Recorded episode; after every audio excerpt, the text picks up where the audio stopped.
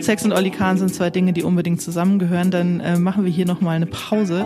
Dora Held trifft. Ein Podcast von DTV Audio. Sex mit Oliver Kahn. Die Bilder sollten wir schnell aus dem Kopf bekommen.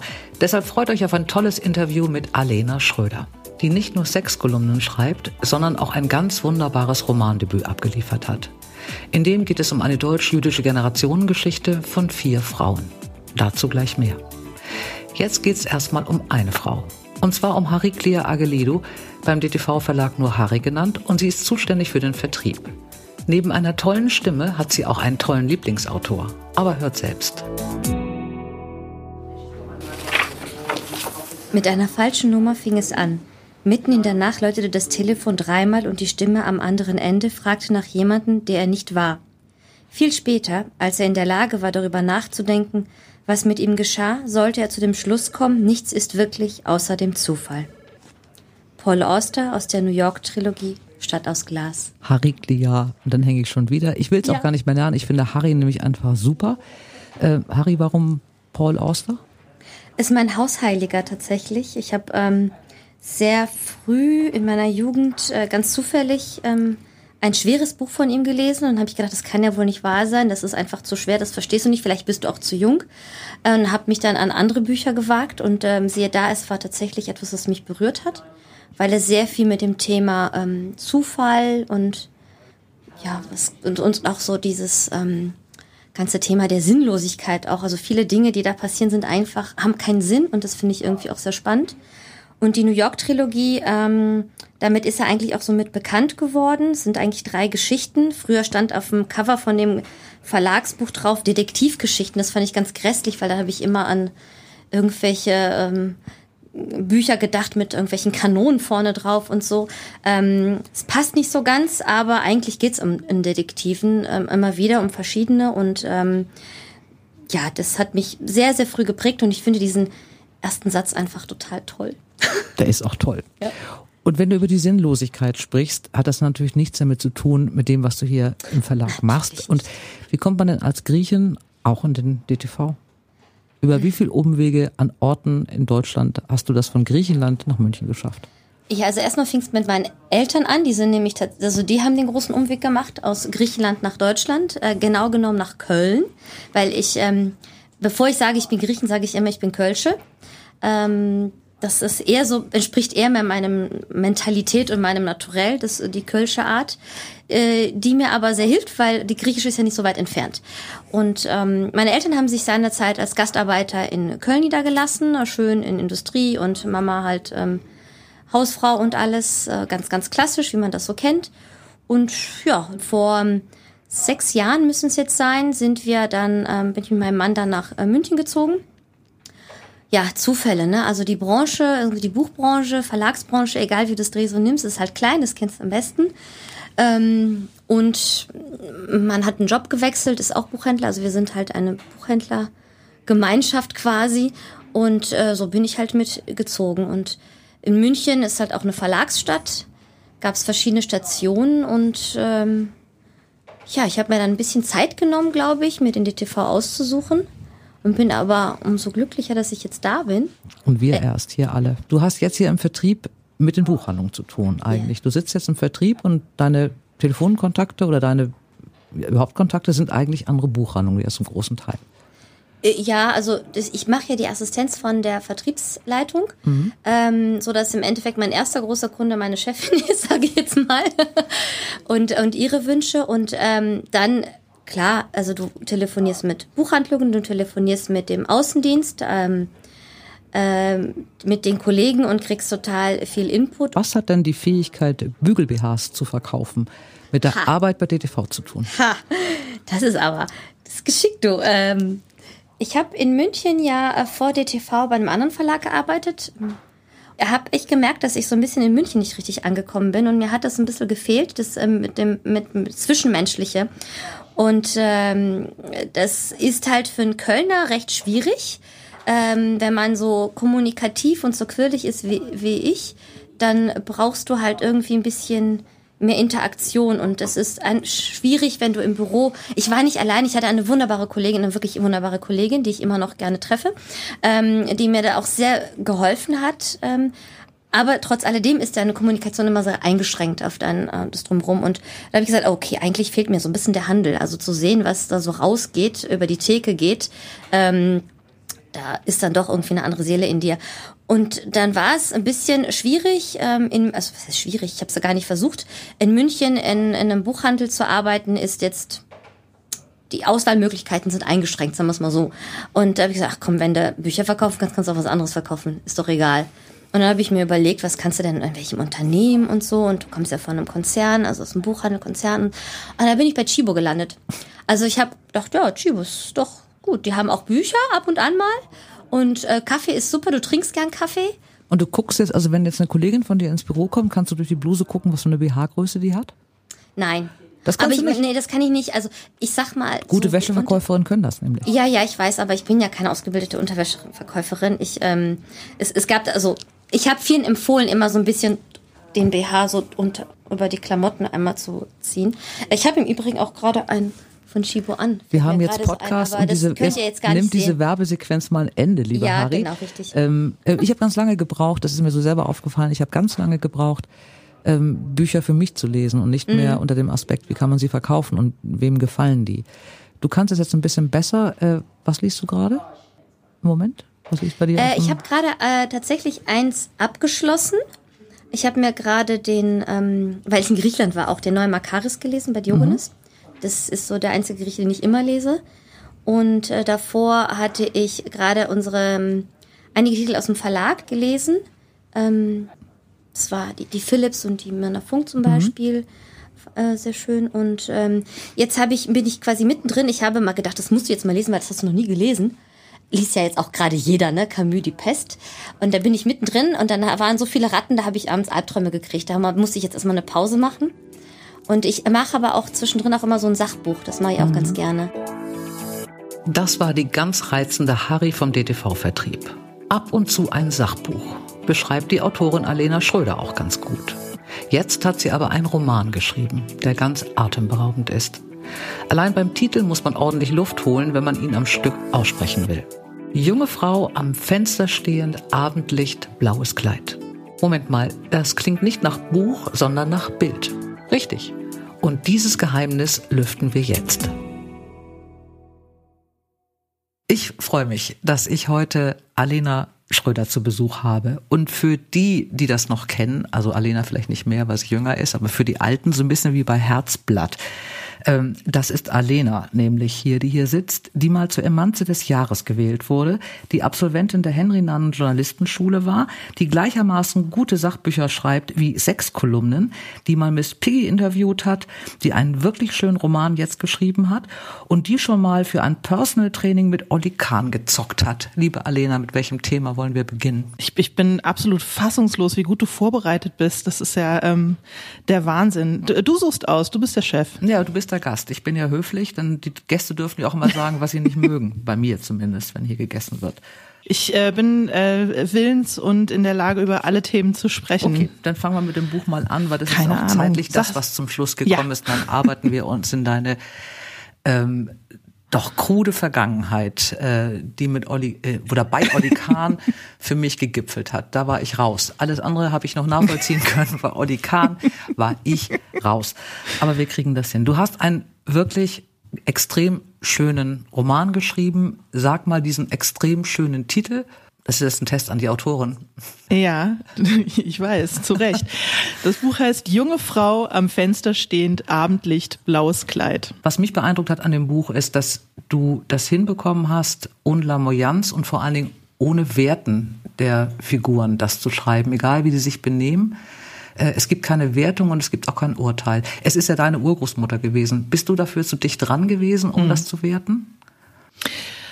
Ach, das glaube ich nicht mal. Nee, ich, ich glaube, dass seit ich selber Mutter geworden bin, mich mit solchen Urteilen zurückhalte, weil ich einfach weiß, dass Mutterschaft extrem widersprüchliche und komplizierte äh, Gefühle hervorruft. Und ähm, ja, eine Mutter, die ihr Kind verlässt, da sagen natürlich alle erstmal, oh Gott, das arme Kind ist ja schrecklich, wie kann sie? Aber man kann sich genauso gut fragen, was sind das für Umstände, die eine Frau dazu zwingen oder ihr das Gefühl geben, dass sie keine andere Wahl hat für ihr Leben.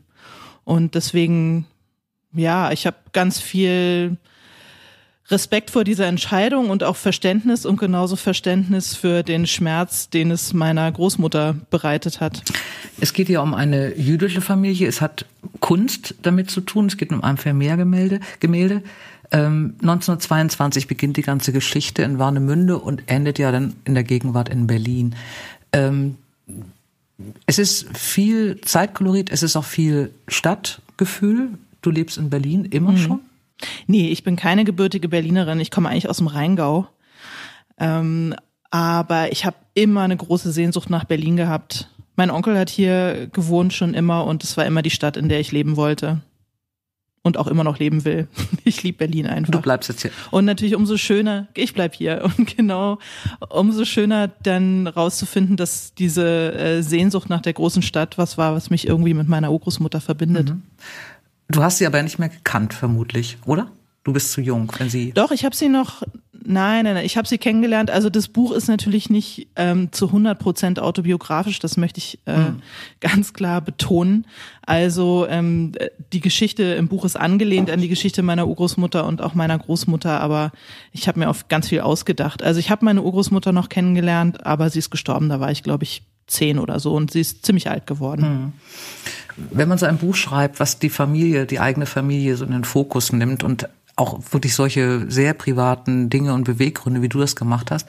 Spricht man mit dem Rest der Familie das ab? Ist das okay? Traut man sich das? Naja, ich habe, naja, offensichtlich habe ich mich getraut. Ich ähm, habe natürlich mit meiner Mutter viel gesprochen, die ähm, äh, quietschfidel und am Leben ist, also auch mit der in der Generationenfolge im Buch, mit der ähm, mhm. Silvia überhaupt nichts gemein hat.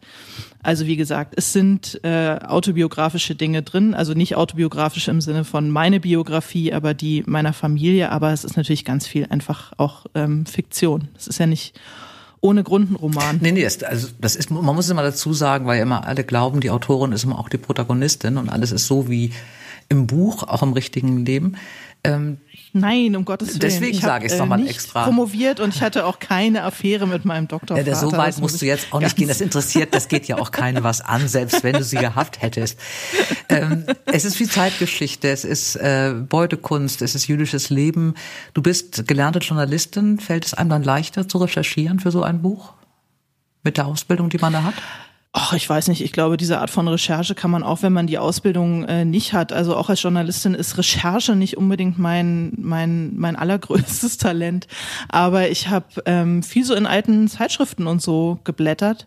Und ähm, ich fand einfach, dass das so das Zeitkolorit eigentlich am besten darstellt. Vor allem so Werbeanzeigen mhm. und so. Was, was waren so die Gegenstände, mit denen Leute sich umgeben haben und ähm, was war so der Sprachduktus? Das war eigentlich so mein Hauptrecherche-Augenmerk. Mhm.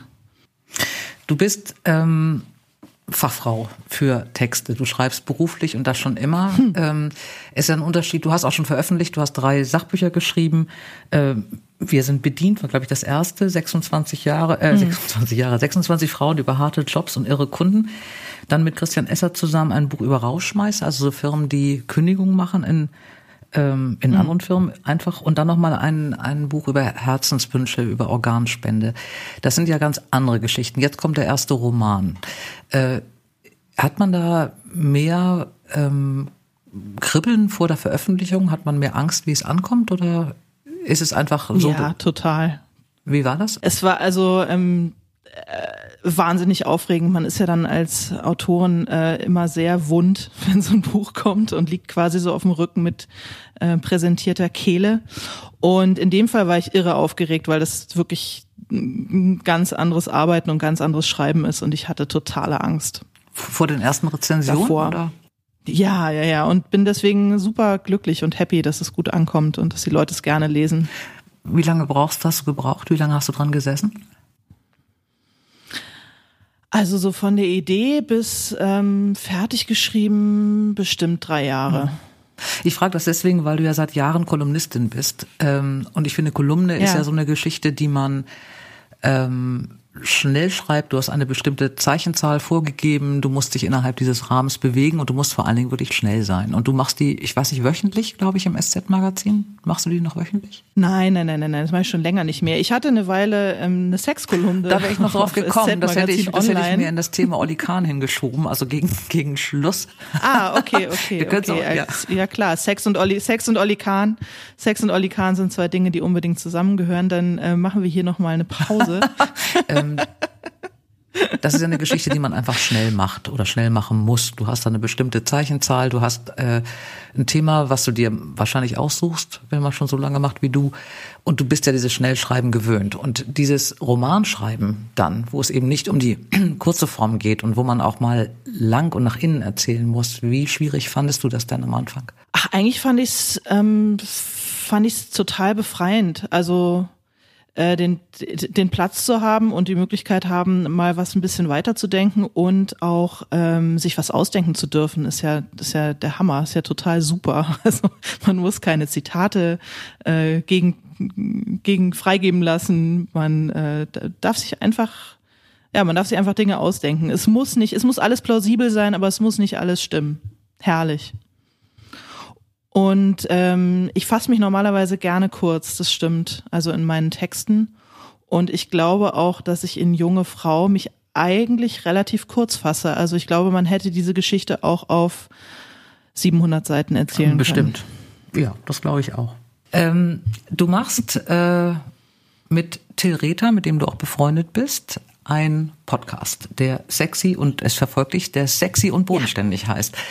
Ähm, ihr sitzt da zu zweit nebeneinander, äh, über, gegenüber, wie auch immer, und ihr redet über euren Alltag als Autoren. Wie ist das dann entstanden? Genau. Wer ist auf die Idee gekommen? Ah, das weiß ich gar nicht mehr, wer auf die Idee gekommen ist. Im Zweifel wahrscheinlich Till. Ähm, na, wir, das Schreiben ist ja ein relativ einsamer Beruf und wir haben beide festgestellt, dass es uns total gut tut, uns einfach regelmäßig auszutauschen und uns Texte hin und her zu schicken. Kannst du da mal drüber lesen? Ähm, ja, und einfach ab und zu zu quatschen, damit man nicht immer so alleine vor sich hin äh, macht. Und äh, irgendwie hatten wir dann den etwas größenwahnsinnigen Einfall, dass wir andere daran teilhaben lassen sollten an diesen Gesprächen. Und so ist der Podcast entstanden. Und der Name Sexy und Bodenständig ist ähm, das war mal in einem Drehbuch, das ich gelesen habe, eine Figurenbeschreibung, die ich so herrlich schrecklich fand, aber auch so auf den Punkt für eine mhm. Frauenfigur. Und du weißt genau, wie die ähm, aussieht. Und dann wurde es der Podcastname. Ja, man weiß sofort, welchen Joghurt äh, die ist. Genau, was für Schuhe sie trägt. Genau. Mhm. Ihr nennt das ja Entlastungspodcast. Äh, wen soll das denn entlasten? Mich beim Schreiben oder den Leser, wenn er das Buch nicht gut findet? Nein, eigentlich alle anderen Schreibenden. Ich glaube, dass Menschen, die schreiben, alle oder die meisten von denen, die ich kenne, mit denselben Zweifeln und äh, demselben Selbsthass und denselben äh, Problemen zu tun haben und sich vielleicht entlastet fühlen, wenn sie mitkriegen, dass es ganz vielen auch so geht. Also wir reden ja auch ganz viel übers Scheitern und über Enttäuschungen und über Blamagen und über Ablehnung und über äh, wie wir uns quälen. Und das sind auch in der Regel immer die erfolgreichsten Folgen. Also die Folge über Niederlagen war die meist geklickte mhm. Folge. Die über Glück war nicht ganz so erfolgreich. Mhm.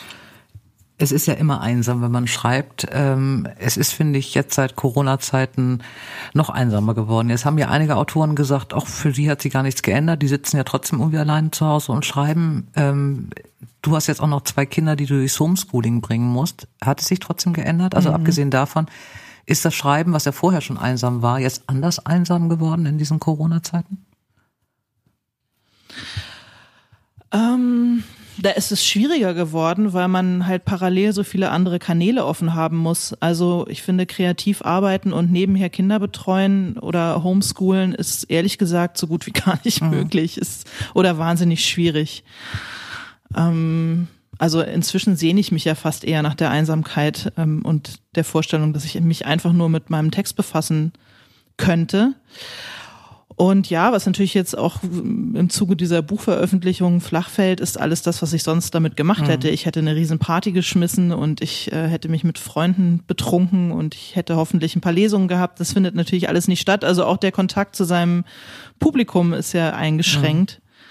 Und äh, das ist natürlich schade, aber so ist es jetzt eben. Du hast die Premierenlesung online gehabt. Ähm, wie findest du das jetzt als, also beides eigentlich, als, als Autorin des ersten Romans, aber eben auch als Leserin, du liest ja auch sehr viel selber, als Podcasterin in, mit diesem Thema Autoren. Wie findest du Online-Lesung? Wie war das für dich? Glaubst du, dass es äh, Bestand hat, dass es weitergeht mit diesen Online-Lesungen? Ach, ich würde es mir wünschen, mhm. weil ich glaube, dass es doch eine ganze Menge Teilhabe ermöglicht für Leute, die halt nicht zu Lesungen gehen können oder auch mögen, mhm. ähm, aber vielleicht sowas sich trotzdem mal angucken wollen. Also das hoffe ich und ehrlich gesagt hat es total viel Spaß gemacht. Und es hat sich schon so angefühlt, als wäre man den Leuten irgendwie nah. Aber ich hätte auch nichts dagegen, mal wieder in einer äh, vollgerammelten äh, Buchhandlung ein paar äh, Publikumsaerosole zu atmen. Das fände ich schon auch nicht schlecht. Du hast Miss Piggy interviewt. Wie kommt man zu dem Glück, Miss du, das Piggy war, zu und, interviewen? Äh, ich meine es vollkommen ernst, es war echt der Höhepunkt meiner journalistischen Karriere. Es war ähm, fantastisch. Na, es gab einen Muppets Kinofilm mhm. und man konnte, wie das dann so ist, im Vorfeld als Journalistin die äh, Stars quasi treffen auf ein kurzes Interview. Und ich durfte Miss Piggy treffen, die äh, ja auch eine feministische Ikone ist. Ähm, und ich war super happy und es war toll, weil man dann tatsächlich, also ich meine, natürlich ist es ein Puppenspieler, also es ist ein Mann, der Miss Piggy spielt. Und ähm, man trifft natürlich den Puppenspieler, aber man interviewt die Puppe und die machen das so gut, dass ich dann tatsächlich auch die mit der Puppe gesprochen habe und auch äh, ein bisschen eingeschüchtert war von der Puppe. Wäre ich auch. Weil Miss Piggy ist einfach wirklich die Galionsfigur der, des Feminismus irgendwo. Äh, das glaube ich auch, dass es der Höhepunkt war, weil du bist ja auf deiner Abi-Feier zur Emanze des Jahres gewählt worden. Wer war denn da in der Jury? Das weiß ich nicht. Ich glaube, es war auch nicht nett gemeint, ehrlich gesagt.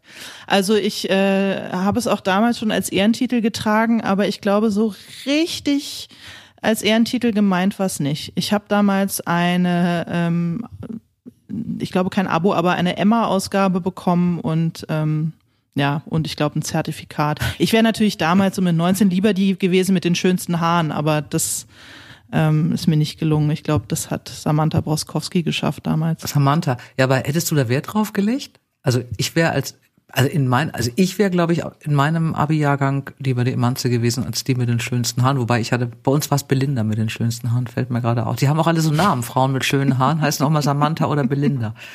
Meine Belinda war rothaarig mit Locken. Ich würde jetzt gerne sagen, dass ich äh, schon mit 19 so cool war, aber nee, ich glaube, über die schönsten Haare hätte ich mich vielleicht damals ein bisschen mehr gefreut. Jetzt im Nachhinein natürlich nicht. Für die schönsten Haare kriegst du kein Zertifikat. Das glaube ich nicht. Also Emanze ist ja was für immer. Und die schönen Haaren, ich meine, gerade jetzt, überleg mal, wie jetzt gerade Samantha und Belinda, wie die jetzt aussehen in diesen Zeiten. Weil das, das finde ich, das, sowas kommt ja auch immer wieder zurück. Irgendwann denkt man auch, so was hast du davon, weil Belinda ist bestimmt auch nicht mehr rothaarig. Und die Friseure ja, haben weiß. zu. Und ich war nie dran gewöhnt, in die engere Auswahl der schönsten Haare zu kommen. Deswegen kann ich damit, glaube ich, besser umgehen. ähm, also Emanze des, so ich, es gibt, also Miss Piggy interviewt, super Emanze des äh, Jahrgangs finde ich, wie gesagt, persönlich gar nicht schlimm. Aber jetzt kommt der absolute Bruch bei dir. Du hast mal bei Wer wird Millionär gezockt. Und das ja. finde ich alles völlig in Ordnung und auch gut. Und du hast da, glaube ich, 32 Öcken abgeräumt, 32.000 Öcken abgeräumt. Aber dann wurdest du gefragt, was du mit dem Geld machen willst. Und da bin ich ausgestiegen. Du wolltest ein Personal Training haben mit Oliver Kahn. So. Das ist eine etwas verkürzte Darstellung. Ja, aber das ist das, was hängen so bleibt. Darf. Naja, ich wollte natürlich, ich wollte natürlich dem RTL-Publikum ein bisschen auch was bieten und ähm, auf die Frage, was machst du mit der Kohle? Also ich bin irre unsportlich und ähm, ich würde, ich wäre aber gerne jemand, der gerne Sport macht. Also so jemand, der das so voll braucht, so morgens erstmal zu joggen, auch im Regen mhm. und bei Minusgraden und so weiter. Bin ich leider nicht, aber ich habe dann immer die Vorstellung, dass ich, wenn ich so einen Personal Trainer hätte, der mich halt morgens mit der Trillerpfeife aus dem Bett holt und mich anschreit und so, dann würde ich vielleicht irgendwann an diesen Punkt kommen, wo ich es dann auch tatsächlich brauche, auch ohne angeschrien zu werden. Und bei der Vorstellung, wer könnte das machen, wer wäre so jemand, der mich wirklich äh, durch den Schlamm brüllen könnte, ist mir Olli Kahn eingefallen. Und man, der hat Leute gebissen. Du nee. kannst doch nicht ernsthaft Geld zocken, um mit einem schlammverschmierten Oliver Kahn. Ähm, du ganz ehrlich, ich hatte solche morgens. Angst, ich hatte solche Angst, dass, weil das war dann auch äh, eine Bildschlagzeile und ich hatte solche Angst, dass sich jetzt ernsthaft Olli Kahn meldet und mir das irgendwie anbietet oder so. Umsonst mit Kamera. Keine Ahnung, aber genau, damals war er Woche. schon, damals war er schon eher auf dem Golfplatz unterwegs, also ich glaube, ähm, das äh, stand eh nicht zur ne, Debatte. Das Problem ist ja immer bei diesen alternden Sportstars, die machen ja auch dann immer später diese Fußballschulen in den Ferien für Kids. Mhm. Und da sind die immer noch ganz große Helden. Also ich hätte mich nie getraut, das zu sagen. Ich hätte immer bei meinem Glück hätte er da irgendwann vor der Tür gestanden mit irgendwelchen. ja, und du glaubst gar nicht, wie viele. Hand in der Hand und gesagt. Du glaubst gar nicht, wie viele Mittelalter, wie viele mittelalte Männer sich danach bei mir gemeldet haben äh, mit dem Angebot, sie könnten mich auch gern mal anschreien und mich fette Sau nennen, wenn ich äh, joggen gehe und so. Also es war ähm, Ernsthaft? ja, es, es war ein etwas unbedachter unbedachter Gag von mir, die Sache mit Olli Kahn bei Wer wird Millionär. Aber pff, gut, ich habe ja. ordentlich Kohle abgesahnt insofern. Was hast du wirklich damit gemacht? Ein Bücherregal gekauft. Ach so. Und Schulden Für abbezahlt. 32.000 Euro. Nein, nein, nein, nein, nein, nein, nein. Was ist das für ein Regal? Ich hatte hohe Dispo-Schulden, die habe ich abbezahlt. Äh, und äh, dann war noch ein bisschen was übrig. Da sind wir noch mal in Urlaub gefahren als Familie. Und dann habe ich mir noch ein schönes Bücherregal gekauft. Ach so. Und dann eine Mitgliedschaft beim äh, Sportverein um die Ecke gemacht. Nein. So eine Fitness, Miss Fitness oder sowas. Nein. Ich war da dreimal drin in solchen Fitnessstudios und habe dann immer ein Jahr bezahlt und bin aber nur viermal hingegangen. Und ich hätte mir locker einen Einzeltrainer leisten können für die Kohle. Wahrscheinlich mit. Also du hast es geschafft. Du hast diesen Roman geschrieben, der ähm, so schön geworden ist, der auch gelungen ist. Wie geht es jetzt weiter? Hast du die nächste Idee schon im Kopf? Hast du dich da freigeschrieben oder ähm, bist du noch zu erschöpft? Nee, ich ähm, habe was Neues im Kopf und ich schreibe auch schon an was anderem und äh, das wird, glaube ich, ganz anders. Also äh, von der Thematik her nicht, äh, nicht ganz so weit weg, aber vom Setting her ein ganz anderes. Also nicht nochmal 20er Jahre und so weiter. Aber du bleibst beim Roman jetzt. Und bei der, bei der Fiktion. Ja, ja, ja, doch, doch. Weil du hattest doch, ja, doch, das macht zu viel Spaß. Mhm. Wir hatten ja, da habe ich noch nicht drüber gesprochen, du hast ja auch ähm, drei Bücher geschrieben äh, bei Fischer, die sich um, also große Herrscher auf kleinen Stühlen, einer der besten Titel, finde ich, die es in Deutschland gibt über als Kindergartenmutter und und ähm, Grundschulmutter Benny Mama heißt du da als Autorin. Mhm. Ähm, das ist ja auch schon mal äh, Belletristik gewesen und auch lustig gewesen, aber es ist ja doch mehr Sachbuch. Da willst du aber nicht wieder zurück. Du machst nichts mehr in echt. Also nur noch ausgedacht. Ja, es ist äh, diese dieses merkwürdige Genre des erzählenden Sachbuchs, das war natürlich, mhm. äh, hatte, äh, da gab es reale Vorbilder und es hatte ähm, äh, großen wahren Kern, aber es war natürlich auch ausgedacht. Aber es waren ja deine Kinder, um die du kannst ja so, du kannst sowas ja nur schreiben, wenn du selber in der Situation warst, oder hast du da auch mehr recherchiert? Ja, ja, natürlich. also ich, ich, Erfahrungen ich, ich war in ich war äh, in so einem äh, Elterninitiativkindergarten und äh, habe das natürlich alles so ein bisschen überzogen dargestellt. Aber auch das ist jetzt nicht ähm, im eigentlichen Sinne autobiografisch, aber angelehnt an Dinge, die ich mhm. erlebt habe als Kindergartenmutter. Und ähm, naja, vor allem auch, wie man äh, hinter dieser Rolle als Mutter verschwindet. Insofern ist das mit der Mutterschaft äh, doch ein Thema, das sich bei mir so durchzieht. Also das Pseudonym Benny Mama, ähm, das ein bisschen beknackt ist. Aber mhm. es kam halt daher, dass man irgendwann weiß niemand mehr, wie man eigentlich heißt, sondern man ist nur noch die Mama mhm. von Ben und damit halt Benny Mama. Mhm. Mhm. Du nimmst ja alle, also ich springe jetzt einfach nochmal wieder zu den Kolumnen, äh, weil du so irrsinnig viele Themen hast. Äh, man kann sich ja über Sachen, die man schreibt, muss ja eine Haltung haben. Kannst du dich noch aufregen heute über Dinge, die nicht gerecht sind? Also so aufregen, dass du wirklich darüber schreiben musst? Oder ist man als Journalistin irgendwann so abgeklärt, dass man sich gar nicht mehr wundert? Ach doch, ich kann mich ganz herrlich aufregen. Aber ich glaube, dass ich vielleicht mehr als früher überlege, ob es wirklich an mir ist, mich über Dinge aufzuregen oder ob man dann manchmal für manche Aufreger nicht lieber den Platz anderen Leuten überlässt, die ihn, ähm, eher in der Position sind, sich über Sachen aufzuregen. Also ich möchte jetzt eigentlich nicht mehr die 85. weiße Person sein, die über Rassismus schreibt, weil da gibt's einfach berufenere äh, Menschen, die betroffen sind davon, die das besser können. Aber bist du dann, das ist genau das meinte ich eben, weil das stelle ich mir einfach schwierig vor als Journalist, dass du diese Haltung haben musst. Bist du in der Lage, dich, wenn du dann so eine Sendung, eine, eine Talkshow dir anguckst, wo eben vier alte weiße Menschen über Rassismus reden, kriegst du dann noch einen Hals? Oder ist es so, dass du denkst, das, Mega. das meinte ich eben. Also diese, dieses Aufregungspotenzial ist Total, aber dann schreibe ich eher eine Programmbeschwerde als eine Kolumne. Oh, Das war der Punkt, genau. Also hat man die Haltung, muss man die immer noch weitergeben, dann hast du das Bedürfnis nicht immer unbedingt mehr. Ich glaube, ich kanalisiere es einfach anders. Also ja, ich äh, setze mich dann halt hin und schreibe einen Brief an den Intendanten und dafür halt keine Kolumne, weil das können äh, andere Menschen und vor allem eben von Rassismus Betroffene in dem Fall besser.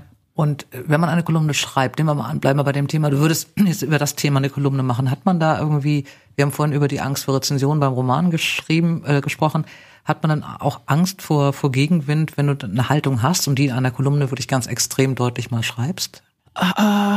Ich glaube, das ist eine andere Art von Angst. Also da habe ich eher Angst, dass ich inhaltlich einen Fehler mache oder dass ich, ähm, dass mein Argument einfach dann am Ende doch nicht trägt und man dann hinterher eingestehen muss, äh, stimmt, war vielleicht gar nicht so klug der Gedanke.